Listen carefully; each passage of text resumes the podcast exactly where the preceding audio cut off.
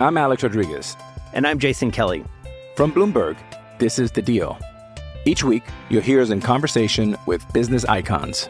This show will explore deal-making across sports, media, and entertainment.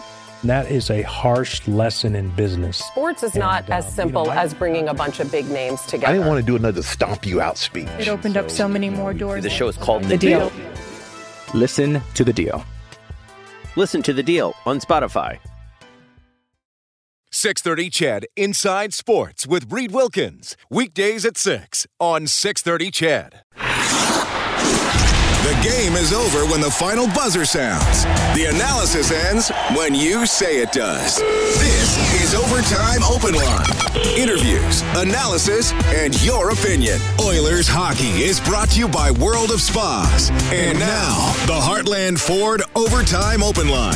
Here's Reid Wilkins on Oilers Radio, 630 CHED. In from the left-hand side, Eichel. Around Klefbom to the net, and he drew a penalty. Back to Colin Miller, delayed penalty. Slap shot, Miller save. Rebound, stacking the pads. An unbelievable stop by Mike Smith on Sam Reinhart to save the game. They're going penalty shot. In over the line to win it for the Buffalo Sabres. Loads up, shoots and scores. Glove side, Jack Eichel. For the second time this season, the Buffalo Sabres beat the Edmonton Oilers 3-2 in overtime. That was the final sequence. Eichel pulling away from Klefbom from behind his own net in overtime. Fouled from behind. Sabres kept the play alive. Smith came up with a big save, a Bill Ranford-esque save on Sam Reinhart. That's the save of the game for Jiffy Lube. Be wise, winterize, whistle goes. Eichel gets the penalty shot, walks in and scores, and that ends it. 3-2 Buffalo is the final. The Oilers' record now 21-17-5 on the season. They settle for a single point tonight. Reid Wilkins, Rob Brown at 7:52. Happy New Year. Thanks a lot for joining us. Well, Rob, a lot to talk about in this game, even though there were periods where maybe there wasn't a lot of action. Let's start at the beginning. The big positive for the Oilers was the first period. They got a 2-1 lead. They outshot Buffalo 14-5 in the first. How did they do it? Well, they simplified their game. Just like we saw against the Rangers in the first 40 minutes, the Oilers got pucks on net. They had players going there looking for tips. They had players going there looking for rebounds. It was successful against the Rangers, and it was again tonight in the first period. Both goals were shots from the point that were deflected, and the second Oiler player that was in front of the net found the rebound and put it in the open net. So the Oilers came out very strong early and probably weren't rewarded enough for the way they played. They were much better than a one-goal lead after the first period. The turning point of this game may have been the Buffalo Sabre goal to make it 2-1, because the Oilers were in control, and they never had the Buffalo Sabres didn't have a grade A scoring chance. I don't think they had one in the whole period. I'm not sure the goal they scored on was a grade A scoring chance, but they scored quickly after falling behind 2-0 and gave them some belief. So going in between after the first 20 minutes, the Oilers probably disappointed they weren't up more, and the Buffalo Sabres ecstatic they were only down one. But it was a very good first 20 minutes on the road for the Oilers. Okay, over the last 40 minutes, Rob, I got to be honest with you, I keep notes throughout the game. All the Oilers highlights that I wrote down over the final 40 minutes were saves by Smith. You'll have to correct me if I'm not remembering. I don't remember a grade A scoring opportunity for the Oilers, at least not the one resulted in a shot on net. Yamamoto made a centering pass for Nugent-Hopkins that just missed. That might have been the closest they came to scoring in the final 40 minutes, a centering pass that didn't quite connect. I agree. I think the Oilers had some good offensive zone time, especially with the Draisaitl line, but didn't create a whole lot.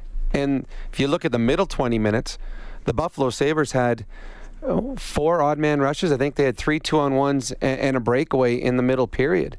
And that's where you saw that the Oilers were starting to, crack a little bit defensively, turn the puck over in the neutral zone, not simplifying their game. And the Buffalo Sabres, despite not scoring in the second period, went into the third with a little bit of belief, and the Oilers were kind of hanging on. They weren't creating anything. They were just kind of in defensive posturing, hoping not to give up the next goal. Yeah, well, the final shots tonight, 27-26 for the Oilers, but Edmonton with 14 in the first period. Mike Smith today, he has had a rough go. In December, he had 5 appearances, went 0-2-1, had a save percentage of .828 in the month of December. He stops 23 out of 26 tonight, beaten on the penalty shot to win it. I thought his best work was in the second period. Mm-hmm. You know, Smith has been under fire. Everybody knows he hasn't been performing to expectations, certainly not anywhere near as good as he was in October and the first game in November, but I would describe this as a good start from Smith. Yeah, very good start. He gave them a chance. He was, the final 40 minutes, he was their best player by far. And just before he gave up the overtime winner on the penalty shot to Eichel, he made the save of the game. I know that the penalty that Klefbom took, which I believe was a penalty shot, but the Buffalo Sabres had a breakaway that they had to take a penalty on, and right after that Reinhart was by himself. Like, there was nobody close to him, and he goes to the net, and Smith makes his best stop of the night. Unfortunately, it was all for naught because a penalty shot was on its way. The Oilers overtime 3-on-3, they've got to make adjustments because teams have adjusted to the Edmonton Oilers. The first adjustment we've seen Anaheim do it, and you and I talked about it when we saw Curtis Lazar start overtime. We're like, okay, that's a little odd that Curtis Lazar is going to start. Then I'm like, well, you know what? I bet you he just takes the faceoff and leaves. Curtis Lazar was 75% or 78% in faceoffs today. Smart play by Ralph Krueger, because you and I have talked about it enough. Whichever team starts the play in overtime with the puck normally has the success. They get the faceoff, win. The Oilers never touched the puck. But the problem with the Oilers had is teams are slowing it down. They slowed it all the way down. Eichel went behind his own net. And Klefbom is playing a man-on-man. Klefbom's not the guy you want in front of the other team's net. Klefbom was in the crease. Eichel read that, and then it was just a sprint. Klefbom's not going to beat Eichel in a race. And that's where all the problems started for the Edmonton Oilers. So teams are starting to figure out ways. If they can start with the puck, then defensively they can make the Oilers make mistakes. That's our adjustment of the game for the Alberta College and Association of Chiropractors. If it hurts, see a chiropractor. Visit albertachiro.com. The 3 stars tonight, Eichel, Lazar, and Yamamoto. We're going to make Mike Smith the 4th star of the game for White Eagle Homes, built from the homeowner's perspective with thousands of personalization options. Visit whiteeaglehomes.ca. The criteria for a penalty shot, there are 4 of them. From Section 57.3 of the NHL Rulebook, the infraction must have taken place in the neutral or attacking zone. Check. The infraction must have been committed from behind. Check. The player in possession must have been denied a reasonable chance to score, and it elaborates that the fact that a player got a shot off does not automatically eliminate the play from penalty shot contention. Judgment called by the referee if he was denied a better chance to score because of the foul. He didn't get a shot on that, so check. And he has to have nobody between him and the goaltender. Check. So all 4 were covered. I think it absolutely was a penalty shot. Yep. As soon as I saw it live, it looked like a penalty shot call to me. Yeah, you said it live, penalty shot, and I agreed with you then. And we've seen it. The penalty shot call doesn't have to be a flay. It doesn't have to be diving and knocking the guy out or knocking him off his feet or the hook around the waist that pulls him back 2 feet. If you put your stick in around the hands and somehow stop the player from shooting or getting the puck on net, that is a penalty. And if all the other 4 criteria are met that we just talked about, then it becomes a penalty shot. To me, it was a no-brainer. It was a penalty shot. And Jack Eichel, who is, I believe, 3rd in the National Hockey League in goals, he's good on breakaways, and they picked the wrong guy to take a penalty shot for the Edmonton Oilers. 3-2, the Sabres take it in overtime, so their record goes to 18-17-7. The Oilers 21-17-5. Yeah, in a minute, 9 seconds of overtime. Right? Mike Smith was the only Oiler to really touch the puck as they lost the opening faceoff and couldn't get it back. So the Oilers now 4-5 in games tied after 60 minutes. A little bit of a stat you wouldn't expect. Shocking. Honestly shocking. I used to be able to bet the house on it that the Oilers would win in overtime, but if you don't win the opening faceoff and don't get the puck, it's kind of hard to score. And going into that faceoff, Leon Draisaitl had a great night in the faceoff dot. He was 72% at the time of taking that faceoff, so he's who the Oilers would have wanted to take as well. Lazar made a good play, 2nd star of the game. Curtis Lazar had a good game. for the Buffalo Sabres. They needed players to step up. They started only with 11 forwards, went down to 10 with an injury, and the undermanned Buffalo Sabres got 2 points. So the Oilers now 5-10-2 in their last 17 games. They still have not won back-to-back games since November 23rd and 24th. Obviously, they had a chance to do it tonight, coming off the win over New Year's Eve against the New York Rangers. They are still pretty good when leading after two periods, 14-1-2, but one of the losses added to the overtime loss column because of the result tonight. All right, 780-496-0063. You can call or text. We'll have post-game reaction as we roll along tonight as well. We have Mike on line one. Mike, thanks a lot for calling. Hey, Reid. Hey, Rob. Hello. I just got a couple of comments there.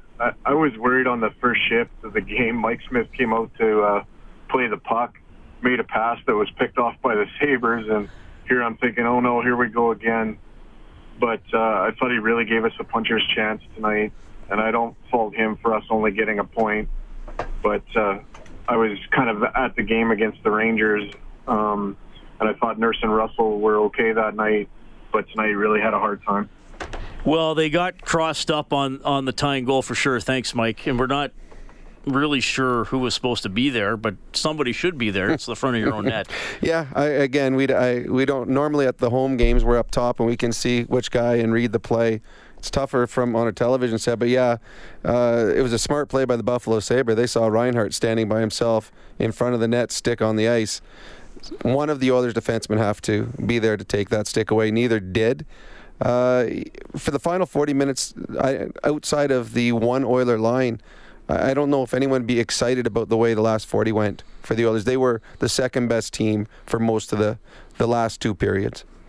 3-2, the Sabres able to win it this evening. The officials on the Oilers go Shane from Archibald and Larson, Nugent-Hopkins from Yamamoto, and Draisaitl. So here's the interesting thing. Do you roll this lineup again against Boston? Do you tinker with it? Do you put Draisaitl and McDavid together? Because I thought Yamamoto, Draisaitl, Nugent-Hopkins, I thought that was a pretty good line tonight. And probably after the first period, they were still the line that you felt was the most threatening. Yeah, they were good all night long. I wouldn't load up. No, and I'm a huge Draisaitl playing with McDavid guy. I think that's the best spot for him. But the Oilers' best second line they've been able to roll out in the last couple of years is the one they have right now with Nugent-Hopkins, Draisaitl, and Yamamoto. Yeah. By far, they've had nothing even close. The thought process, and I know that Jack and Bob talked about it, of loading up your first line to play against Boston's first line. Boston's first line is still going to be better. That is the best first line in the National Hockey League. Bergeron, Pasternak, and Marchand.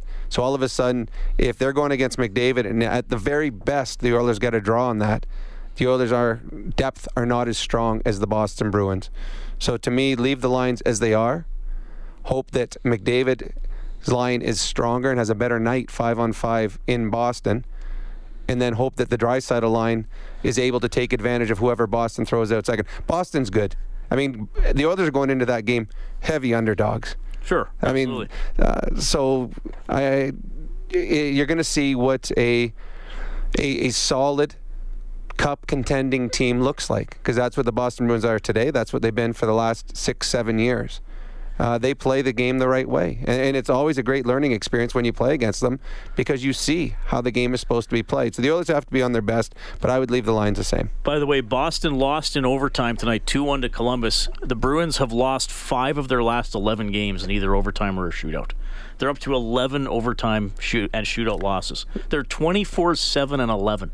They are a team built for 5-on-5 hockey. I guess so, man. That's crazy. I mean, but they are. I mean, you look at their lineup. That's a team that you don't want to go to regular overtime with, because they'll wear you down. They're that deep. But 3-on-3 is skills competition. That's not where they excel. And the playoffs are. We haven't added 3-on-3 to playoffs right now, so yeah. The Boston Bruins are happy. But yeah, you want to try to get to overtime or a shootout against the Bruins. But that's easier said than done, too. It's a good hockey team. So, the Edmonton Oilers, this was the game you wanted to win to start off the road trip right, because this is going to be the weakest team that you play on this entire 5-game road trip. Now the Oilers' road to a good road trip just gets a little bit harder. 3-2, the Sabres take it in overtime. More of your phone calls in a second, but let's go back to Buffalo. Here's Edmonton's head coach, Dave Tippett. I liked that we played a strong first period, but I knew we were going to have to raise our level after that, and we just didn't. We just continued. The game just kind of went along, and we didn't grab it. You know, gave up two goals where we got out-competed in front of our net, and you get yourself to overtime, and anything can happen. So, just a decent start, but our coverage in front of the net, I think, was not adequate tonight, and we turned a lot of pucks over. A lot of their chances were just on us turning the puck over. What was your sense of just how the overtime play developed, I guess? Somewhat slowly and then suddenly quickly. Yeah, it's just, you got to stay. Klef gets too tight in there, and Eichel takes off, and Dry takes himself out of the play, so we end up taking a penalty. That's what happens. You had the Sheahan line matched up against Eichel a lot, it seemed like. It depended on how things else were going. Yeah, they got an early goal, but then they got some chances that I'd like to see them be a little tougher on. Connor's level of frustration seemed to be evident when he spoke to us in very brief snippets after the after the game, and acknowledged his frustrations and did not seem at all happy. What do you make of it? Nobody's happy when you lose. We lost the game. I mean, we got a point on the road, but you come in here to win the game. You play a good first period. You expect to win the game. The frustration is not winning the game. He also expressed disappointment. You know, this seemed to be hinted at this being a carryover from what happened Tuesday when, blowing the 6-0 lead. No, we won that game, so there's no carryover for me at all. We played a good first period. We did some good things tonight, but in key areas that we have to clean up, we didn't play well enough. All right, that's Dave Tippett, head coach of the Edmonton Oilers. Buffalo wins 3-2 in overtime. Edmonton did have a 2-0 lead early, 2-1 after 1, still 2-1 after 2. Reinhart tied it early in the third. Eichel wins it on a penalty shot in overtime. A couple of things there from Tippett. I thought it was interesting how he said, well, the game just kind of went along. Now, the Oilers had the lead, so that's not always not a bad thing if the game's just kind of going along, but they never really had that chance to extend it. And we said this to each other watching here late in the second period. There were some long stretches without a whistle where it seemed like neither team was really initiating a lot. Well, in the longer this game stayed, one goal game, to me, benefited the Buffalo Sabres because they had belief. They really only have one or two players on that team that can put the puck in the net, and one of them was lost to injury partway through the game, so Olofsson never finished the game. So they just wanted to stay within one because they're just one bounce or one break away from tying it up. Where the Oilers, had they extended the lead, this game is over. The Buffalo Sabres are not a team that's going to come back from a couple down. So that's why, as the game was just being lulled for the final 40 minutes, the Buffalo Sabres, it worked to their advantage. And then once they got that goal, then they started picking up the pace. They were creating the chances. They were forcing the turnovers. Buffalo honestly played a smart game. After they fell behind 2-0, they played a very smart game. They limited the Oilers' chances. They were very disciplined. I can see the frustration with the Oilers. You got a 2-0 lead against a team that is struggling, that is beat up. They finished the game only with 10 forwards. They had a couple trades during the day. Oh, right before the game. So, everything is in your favor, and the Oilers could never muster anything up after they got that 2-0 lead. And it was a quiet night for the first line.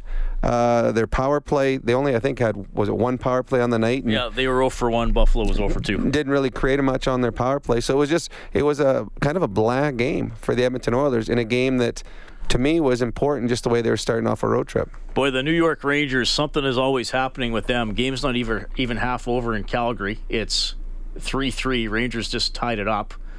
There was a sequence in the first period where the teams combined for 3 goals in under a minute. Yeah, it's not even 6 minutes into the second period.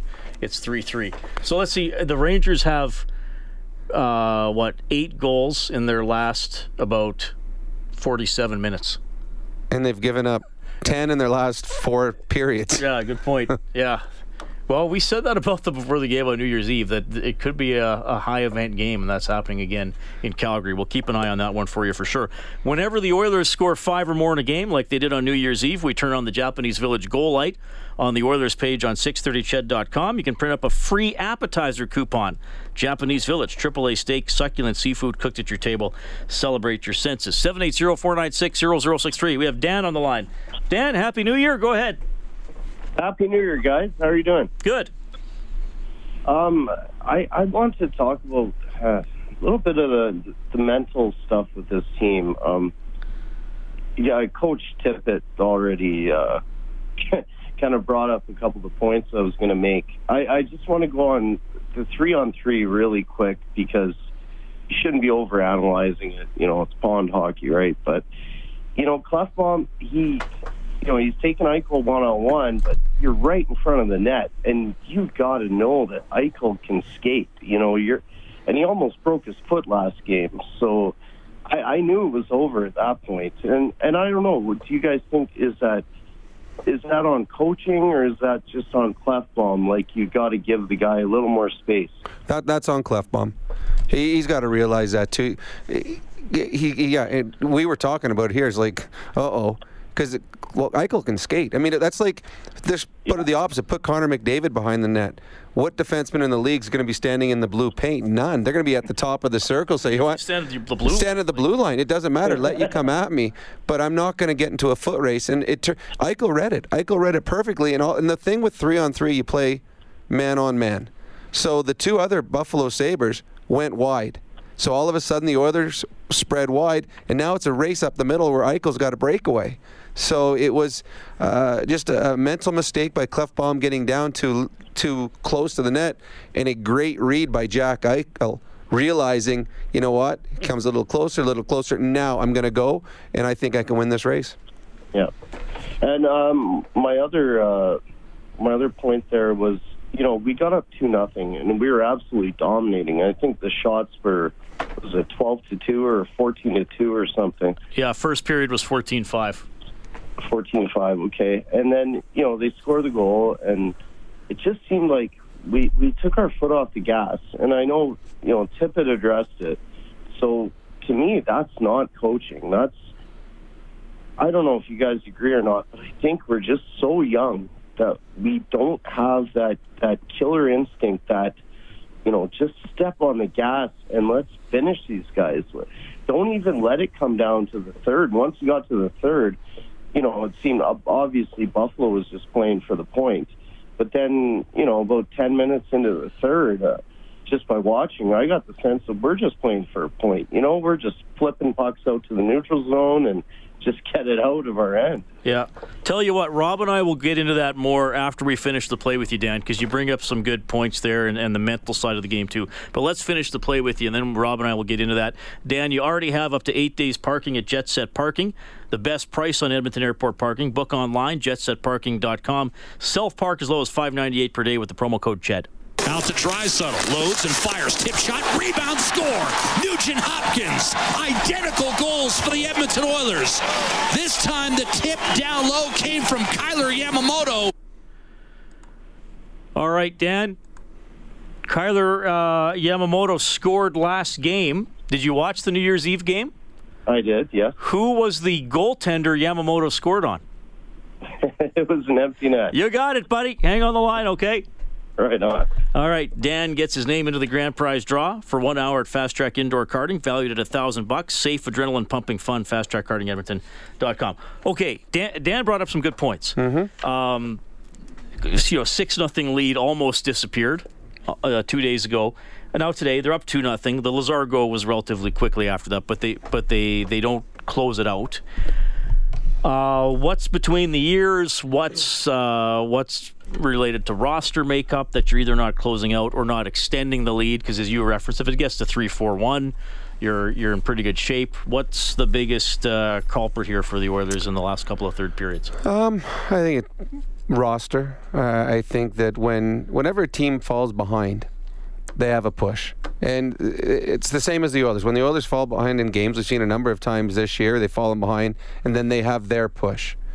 I just don't know if the Oilers are equipped yet with their roster to be able to survive pushes. When the other team starts getting a little bit of momentum, the Oilers don't have that, whether it's that pairing or that line that they can put out there that just stops it dead in its tracks and says, all right, no, we're going momentum back the other way. And it just seems like it's like a snowball coming down a mountain, just gets bigger and bigger. And that's what happened tonight in the game. The Oilers had the lead, and very quickly Buffalo makes it 2-1. And to me, that changed the whole game, because all of a sudden Buffalo had belief, and Edmonton just slowed their game down. In the second period, Buffalo should have had 2 or 3 goals. I mean, Smith was at his best in the second period, and the Oilers just couldn't get momentum going in the right direction. And we've seen that nights that Connor isn't the dominant force he is, the team usually loses. And tonight, Connor was okay, but his line was not productive. They didn't get the opportunities. And I know that during the game, Drew and Kevin talked about the fact that the line that Connor was centering tonight wasn't going to create a lot off the rush. They didn't have the Leon Draisaitl on the wing that Connor and he could play catch with, have the 3-on-2 chances or the 2-on-1. Neal's not as quick. He doesn't make passes as quick as Leon does. So that line isn't going to be as strong off the rush, and they really didn't create anything down low because they didn't get the puck down low enough. 3-2, the Oilers lose in overtime to the Buffalo Sabres. Jack Eichel wins it on a penalty shot. You can also text 780-496-0063. Barney texting in says, complete garbage on the penalty shot call. League screws the Oilers once again. Okay. Well, we're getting a few angry ones, so I wanted to read one to represent that. Another texter says, William Lagesson, enough with this guy. Let's get Jones back in there right away. Lagesson, I think at times the speed of the game is a little quick for him. Only played 9.5 minutes. He is not playing a lot. No, and that it shows you the coaching staff doesn't have the trust in certain situations for him. So yeah, he's big, seems strong, but when it comes to speed, he doesn't have the speed that a Jones has. So yeah, that wouldn't surprise me. If there's a roster change for next game in Boston, it would be Jones back in for Lagesson. Yeah, they were using Jones more. And I wonder, too, when Benning's healthy. Mm-hmm. Now, again, we got to assume everybody else is healthy. Does Manning come back up to be the professional healthy scratch and Lagesson and Jones go back down to play? That would be what I would suggest. I would rather have Lagesson and Jones playing than sitting in the press box. Manning, obviously, is not in the future for the Edmonton Oilers. My guess is, and Benning, I would think, would be back on this road trip at some point. Right. And when he is back, he'll be in the lineup. And I'd do exactly what you said. I'd call Manning up, have him in the press box, and have the two young kids playing down in the minors.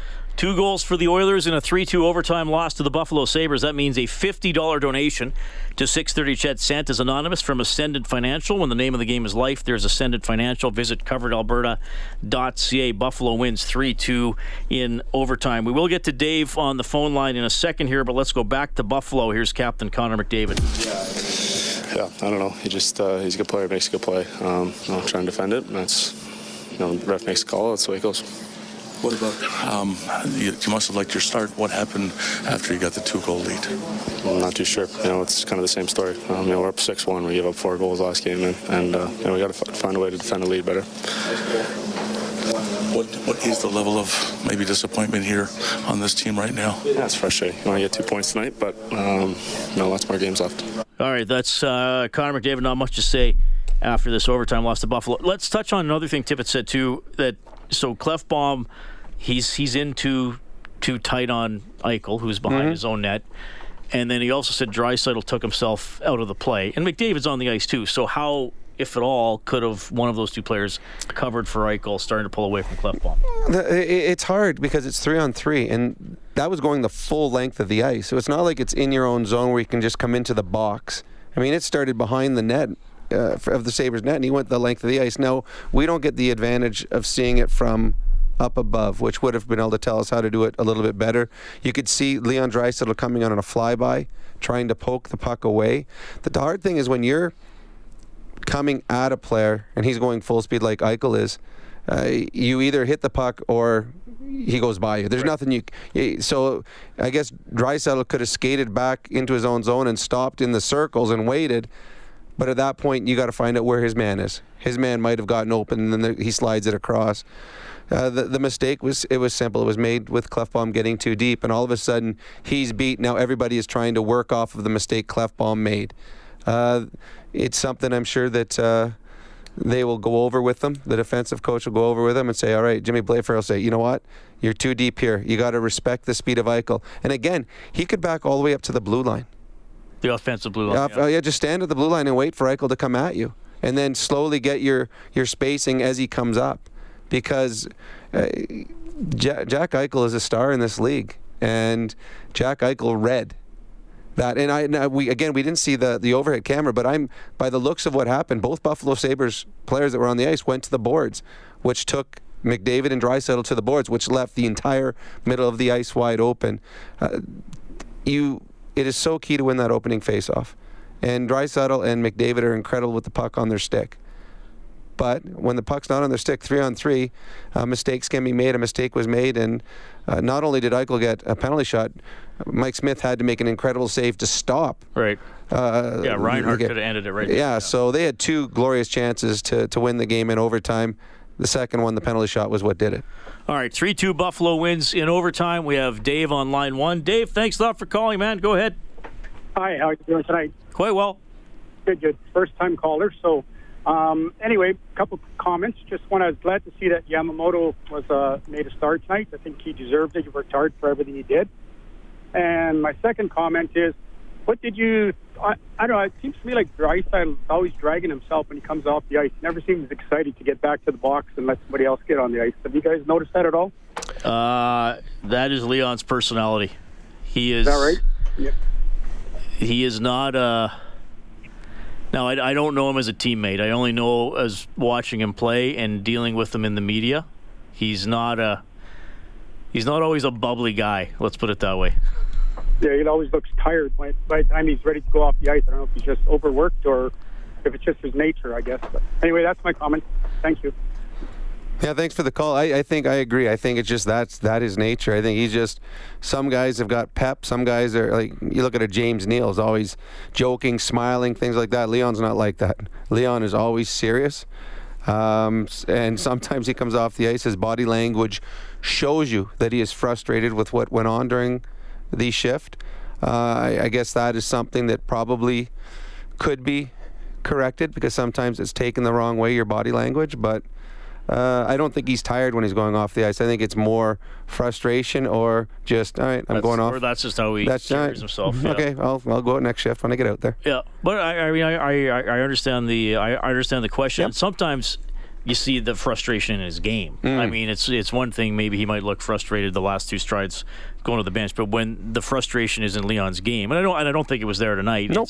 It's hope passes. It's low percentage passes. Mm-hmm. It's not creating offense and getting a little down like that. But I still thought that line had a pretty good game. I thought Leon was good tonight, and you and I just talked about it off air. Leon was plus tonight, and it's been a long time since Leon's had a plus game. So we'll think that is a positive. His line played well. Leon played well. He got a plus in the plus minus. Hopefully that's something to build off because if this team... I'm Alex Rodriguez. And I'm Jason Kelly. From Bloomberg, this is The Deal. Each week, you'll hear us in conversation with business icons. This show will explore deal-making across sports, media, and entertainment. That is a harsh lesson in business. Sports is not as simple as bringing a bunch of big names together. I didn't want to do another stomp you out speech. It opened up so many more doors. The show is called The Deal. Listen to The Deal. Listen to The Deal on Spotify. Team is going to have any shot of being a playoff hockey club. They need the Leon that they saw in the first 30 games of the season for the remainder of the year because he was that important to this team. All right, 780-496-0063. That is the number to both call and text. You'll also hear from Ryan Nugent-Hopkins and Riley Shan, who scored the two Oilers goals tonight, but they lose in overtime, 3-2 to the Sabres. Overtime open line presented by Heartland Ford. Live Oilers hockey is brought to you by World of Spas. This is the Heartland Ford Overtime Open Line. Here's Reid Wilkins on Oilers Radio, 630 CHED. Jack Eichel on a penalty shot, 1:09 into overtime. Sabres come back from 2-0 down to beat the Edmonton Oilers 3-2. Nobody in the game tonight had more than 1 point. Oscar Klefbom plays 27-16 for the Oilers. Nurse played 24-41. Ristolainen played 22-57 for the Sabres. Eichel played 23-56. That was his only shot on goal, by the way. He had 5 others that were blocked. He went 2 for 19 in the faceoff circle. 11% in the faceoff draw. That's crazy. There's one reason why you had Curtis Lazar out taking the draw in overtime, because they did not want Eichel anywhere near that faceoff dot. Yeah, Lazar went 6 for 8 tonight. Oilers lose. Tough one tonight. They're 21-17 and 5 on the season. Just 5-10 and 2 in their last 17 games. Have not won back-to-back games since November 23rd and 24th. That is a long time. Tony's online, too. Go ahead, Tony. Well, happy New Year's to you guys. Didn't get to call in on the 31st. I just want to know what's going on with Leon, because, as you guys said, a couple of games ago, he's gone from being, like, what was it, +8, +6, to being, what, like, -18, 17, like that. Like, I just want to know what's gone on from, you know, how he was to now. Like, is it the fact that people are catching up on his game, or is it just maybe his confidence has gone down since, you know, he's not scoring as much? Like, what could it be? Yeah, probably a bit of both those things. Well, I think it's a lot. I think the big thing is the Oilers aren't scoring 5-on-5 goals. Early in the year, when he was on the ice, they scored 5-on-5 goals that got him pluses. This last, well, I mean, there was a game he was -4 that none of the goals he had anything to do with.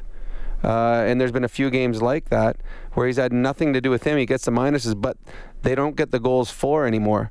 5-on-5 that allows them to cover up the bad ones going against. Tonight's the first time he's had a plus game in a long, long time.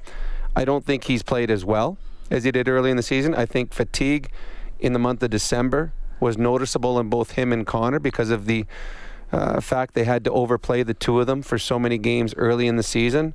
And Dave Tippett talked about the fact that sometimes star players, when things aren't going right, try to do too much.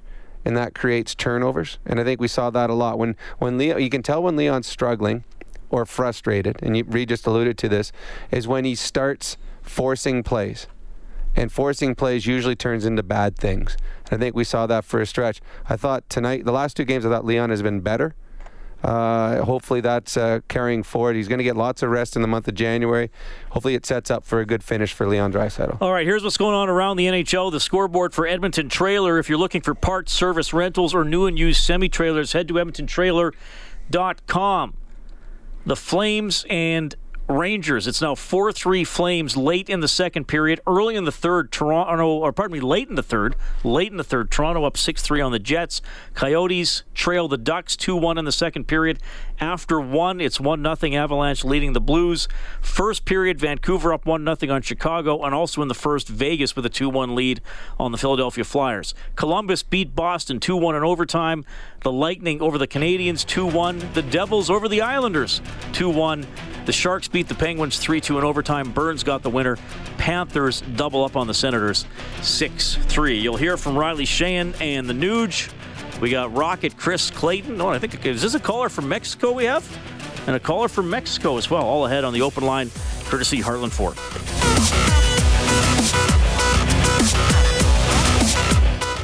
Oilers hockey is brought to you by World of Spas. This is the Heartland Ford Overtime Open Line. Here's Reid Wilkins on Oilers Radio, 630 CHED. Chris Russell has control of the puck for Edmonton.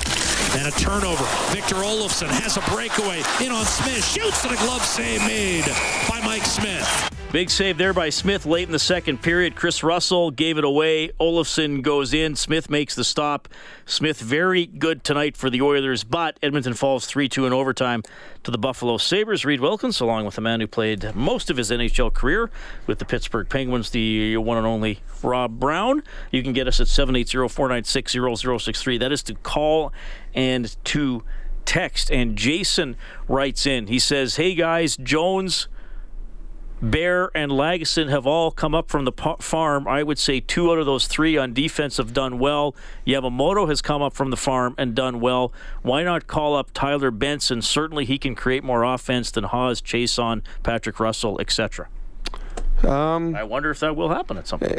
I imagine. I mean, at the beginning of the season, I thought that Benson would get games. I didn't know when, but I thought he would get games. He didn't have a great preseason, but from everything you've heard, he's played well in the minors. I don't know when. I mean, to call him up, you have to move some bodies. That's the thing. You can't just call a guy up because you can only have so many guys up. Well, they waived Granlund, who, I mean, there was a pretty low percentage chance he would get claimed, and I don't think it would have hurt the Oilers' feelings if he did. But to call up Benson now, you'd have to move someone. Would you not? Well, you could send Patrick Russell down. Yeah, that's what I mean. Maybe, so you'd have to move a body. I don't know. Yeah. So I still think Benson will get a shot. I can't tell you how well he's doing because I don't watch the minor league games. 25 points in 30 games. Yamo had 16 and 23 in the minors. So they're similar. Doing okay. I honestly, I don't know. I think he'll get a shot at some point this year. I don't know when it will be, but I can't tell you how good he would be if he came up here, simply because I have not seen him play since September when he played preseason. Yamamoto's done fine, though, I think. I think he's been very good. He's competed hard for pucks. He's created. He's more mature, and he's talked about he's more of a professional now, understanding what he can and can't do, both on and off the ice, in the weight room, rest. I mean, all those things are things that you learn as a pro. And he really credited Brad Malone, who we've seen a number of times up here on call-ups, is really helping him. Telling him, this is what you need to do. Here's where you got to be. And it helps his focus on the game. He added spark. I don't know if he's ever going to be what people hoped that he was going to be when he came out of junior. They saw big numbers in junior. This, first-round draft pick. Is this kid going to be a 35-goal scorer? Is he going to be a point getter? I'm not sure, but what we've seen in the 2 games that he's been here, and it's limited, but he's a kid that makes smart plays. He's a kid that will earn the trust of the coaching staff because he's in the right position. He understands what he should and shouldn't do with the puck. Always seems to be on the right side defensively, and has got a good head for the game to understand where he should be in certain situations offensively. And you have to understand the game if you're going to play with someone like Leon. Yeah. Because Leon thinks it at a different level than other players. So there's players on this team that can't play with Leon just because they can't think it as good. But Yamo can. Or they're not fast enough to get to those spots. Or not fast enough. Yamamoto showed some quickness at least. Not fast enough with their feet or their brains. Right. Because a lot of the times, a Josh Archibald, for example, he's got the speed. Nygaard have the speed, but can they think the game as fast as Leon can? Yeah. Because if you all of a sudden, oh, darn, I'm supposed to be over there, it's too late. Yeah. Yamamoto knows where he's supposed to be. So it's only been 2 games. He's impressed in the 2 games he's played. And because of what he's done in his first 2 games, I have him playing with Leon and Nuge against Boston. I think that's what you do until you establish yourself. Every time you step on the ice, whether it's a shift or a game, you prove that you belong and get one more shift or one more game. Well, and you said what the Oilers need him to be. I think they need to be secondary scoring. You have 2 players. Here's how I look at it in the NHL. The primary scorers get points almost every game. Yep. James Neal is the perfect definition of a secondary scorer. Even in the years he's got 30, 35 goals, because when he came here, I looked at his game logs, and I'm like, oh, my God, he had stretches. He would go 10, 12 games without a goal. Oh, then he got 8 in his next 11. Mm-hmm. And he's been like that here.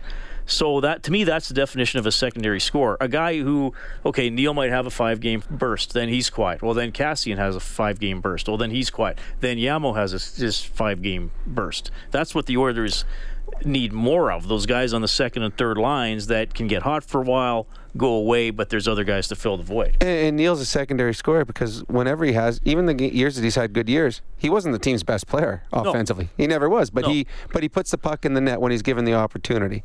And that's, Cassian is a great example of what they need Yamamoto to be.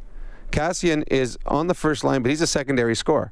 He's not there as the primary guy to put the puck in the net. He's there to keep plays alive. He's there to get in on the forecheck. He's there to make the right plays, get it in the hands of the right people, and create chaos with his physicality. Yamamoto's not going to do that, but he's a guy that keeps plays alive.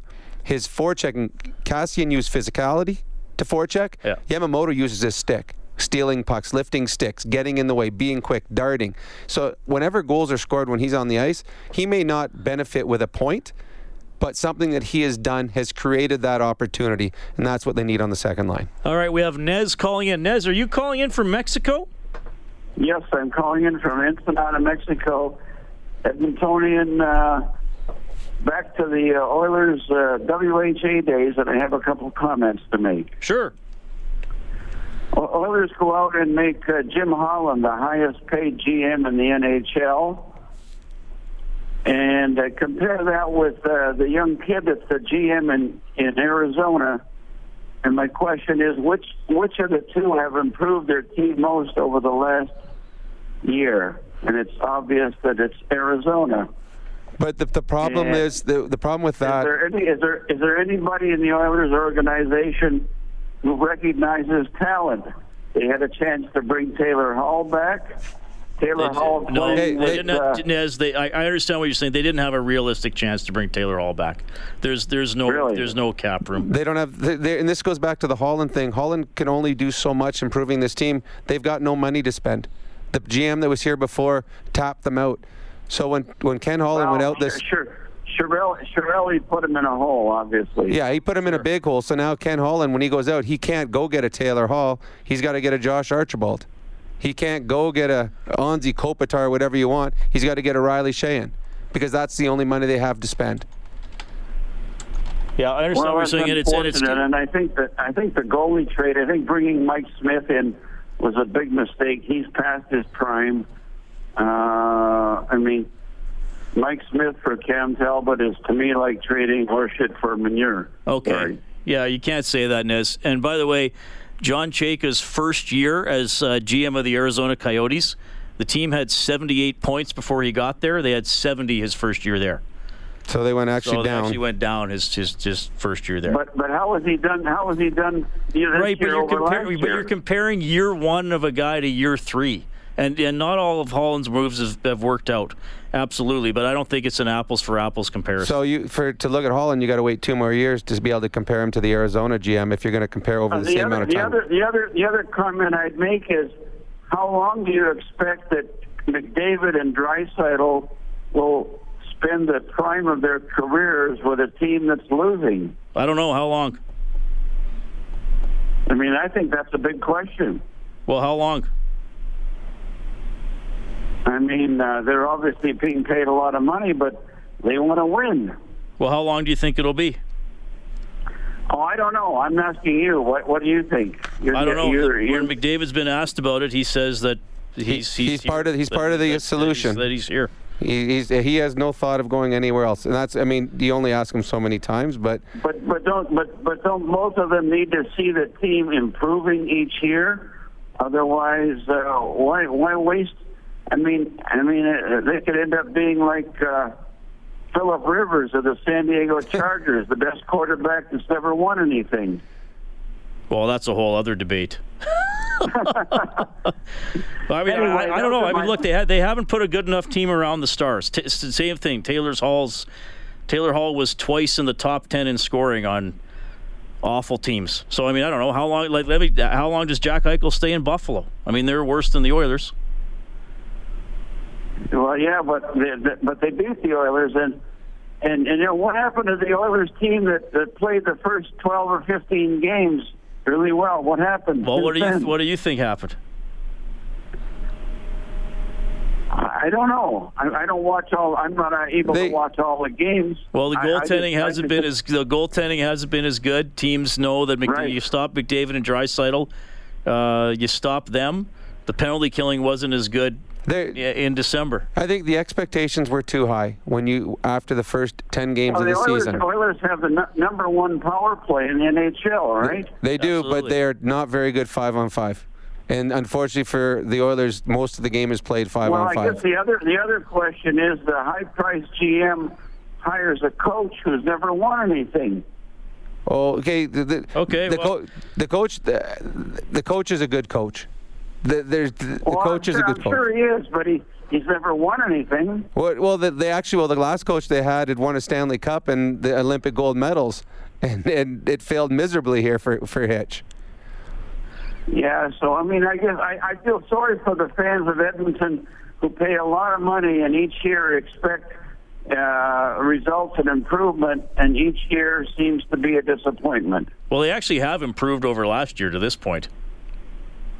I didn't check that. Is that correct? How much? Well, they're in a playoff spot right now. That is correct. At the beginning of the season, Reid and I, looking at their roster, thought that they would be within striking distance of being a playoff team. And right now, they are in a playoff spot.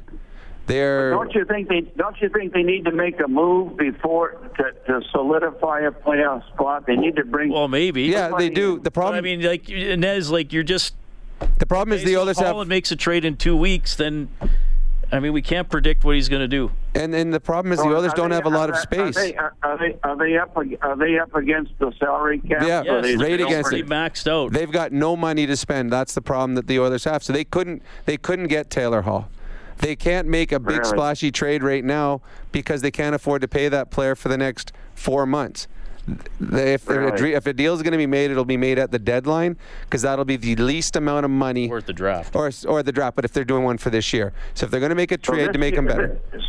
So this year is kind of a toss-up, and maybe we got to look forward to a better year next year. Then. Well, they're still in the playoff rush right now. I mean, I think 3 points out of leading the division right now, or 2 points out, I think, maybe after the point tonight. So it as bad as it has been over the last little while, they're still only 2 points out of being in first place in their division. Correct.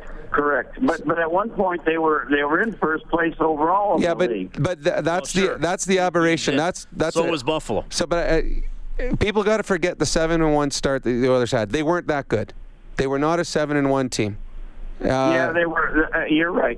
They were overrated, but now they got this road trip going on here, which is crucial. It is. Yeah, sure. But actually, the rest of the season, they're going to have homestands that are going to become crucial. Like, what should happen, Nez? I mean, you're giving us all this, but like, what should happen? Like, do you want Ken Holland to be fired? Do you want Dave Tippett to be fired? Like, what should happen?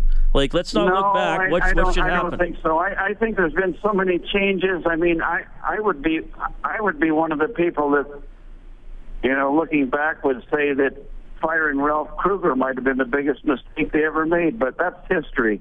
Sure. So you got moving forward.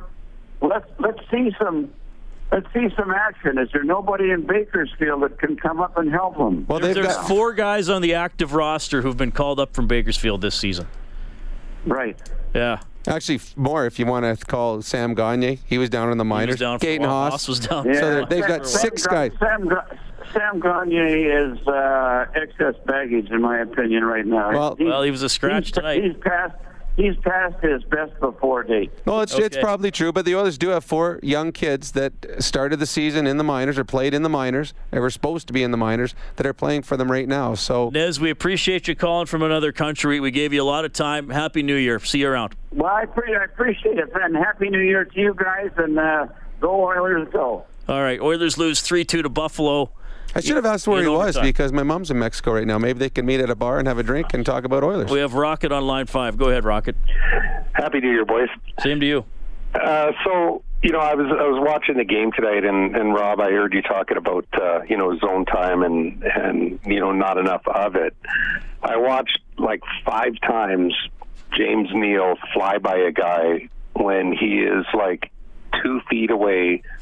The defensive guy still has the puck on his stick, and he's not hitting them. And then, of course, right when I counted to 5 and, kind of late in the third period, he lays a guy out and does exactly what he should have done in the first 2 periods.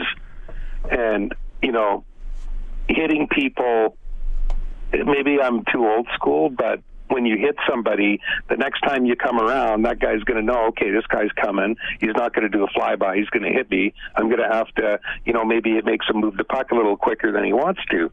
And you apply that extra pressure. And I just don't see enough of that. And also Darnell Nurse tonight. Sorry, Darnell, but tonight you were a tire fire. But I just wanted your comments on that and how you achieved that zone time that we seem to be lacking 5-on-5. All right, thanks, Rocket. You're right. When you're retrieving a puck or taking a puck and you get hit or rubbed out, the next time the puck comes to you, you're a little more apprehensive. You're probably a little quicker moving the puck. You don't take that extra second and make a play because there's the fear that you're going to be hit. And, again, just finishing it. You don't always have to run a guy over. Just finish the check because if you just pin him for a second, which you're allowed to do, that means he's not jumping in the play. When you do a flyby, all of a sudden, if the puck turns the wrong way, you've lost your check. And you're right. Defensively, when the Oilers get themselves into trouble is when they cheat or anticipate or flyby or hope that the puck is going to turn into an offensive chance when the Oilers are at their best is when they're stopping on pucks, they're staying in the defensive side, they're making... Hey, it's Kaylee Cuoco for Priceline. Ready to go to your happy place for a happy price? Well, why didn't you say so? Just download the Priceline app right now and save up to 60% on hotels. So whether it's Cousin Kevin's Kazoo Concert in Kansas City, go Kevin, or Becky's Bachelorette Bash in Bermuda, you never have to miss a trip ever again. So download the Priceline app today. Your savings are waiting. Go to your happy place for a happy price. Go to your happy price, Priceline. Making sure pucks get in and out, just the little things, details. And I know that they talked about that on the TV tonight, how when the Oilers are playing well, they're very good detail-oriented. The Oilers, through the last 40 minutes tonight, weren't as detail-oriented, and the Buffalo Sabres got better at that as the game went on. All right, 3-2 Sabres win in overtime. We'll get to Chris and John when we get back. Overtime open line, courtesy Heartland Ford. Live Oilers hockey is brought to you by World of Spas. This is the Heartland Ford Overtime Open Line. Here's Reid Wilkins on Oilers Radio, 630 CHED. Jack Eichel wins it on a penalty shot in overtime. Sabres over the Oilers 3-2. Lazar and Reinhart also scored for Buffalo. Shane and Nugent-Hopkins for the Oilers. We have Chris on the line. Go ahead, Chris. Hey, guys. Thanks for taking my call. Happy New Year. Thank you. Happy New Year. Just a couple comments, just 2 points I wanted to make. The first one, article that I read by a sports journalist about 3 weeks ago, said the Oilers were overachievers in the beginning, and they're kind of playing like the team they should be playing and being that they are, according to this particular journalist, just an average team, and went on to make comments like, you can't fight fate. Those kind of comments, you know, I understand that these kind of articles have to be thought-provoking and emotionally driven articles, and but, you know, you got fans out there that don't really need to, you know, read that kind of stuff, but just to make one last point on this particular subject matter, that I actually do believe the Oilers were a 7-1 team. I think chemistry as a whole, they really blended well, they clicked well, and which kind of leads me to my second comment. But I wanted to just get your take on whether you thought that sports journalist was correct by saying they were overachievers in the beginning. Well, they were. Here's how I put it. They were a 7-1 team because they won those games. There were reasons they won those games: goaltending, special teams, star players. But we always knew they weren't going to keep it up. It was to what extent they were going to drop off. I'm not sure which article you're referring to, but what's your second point?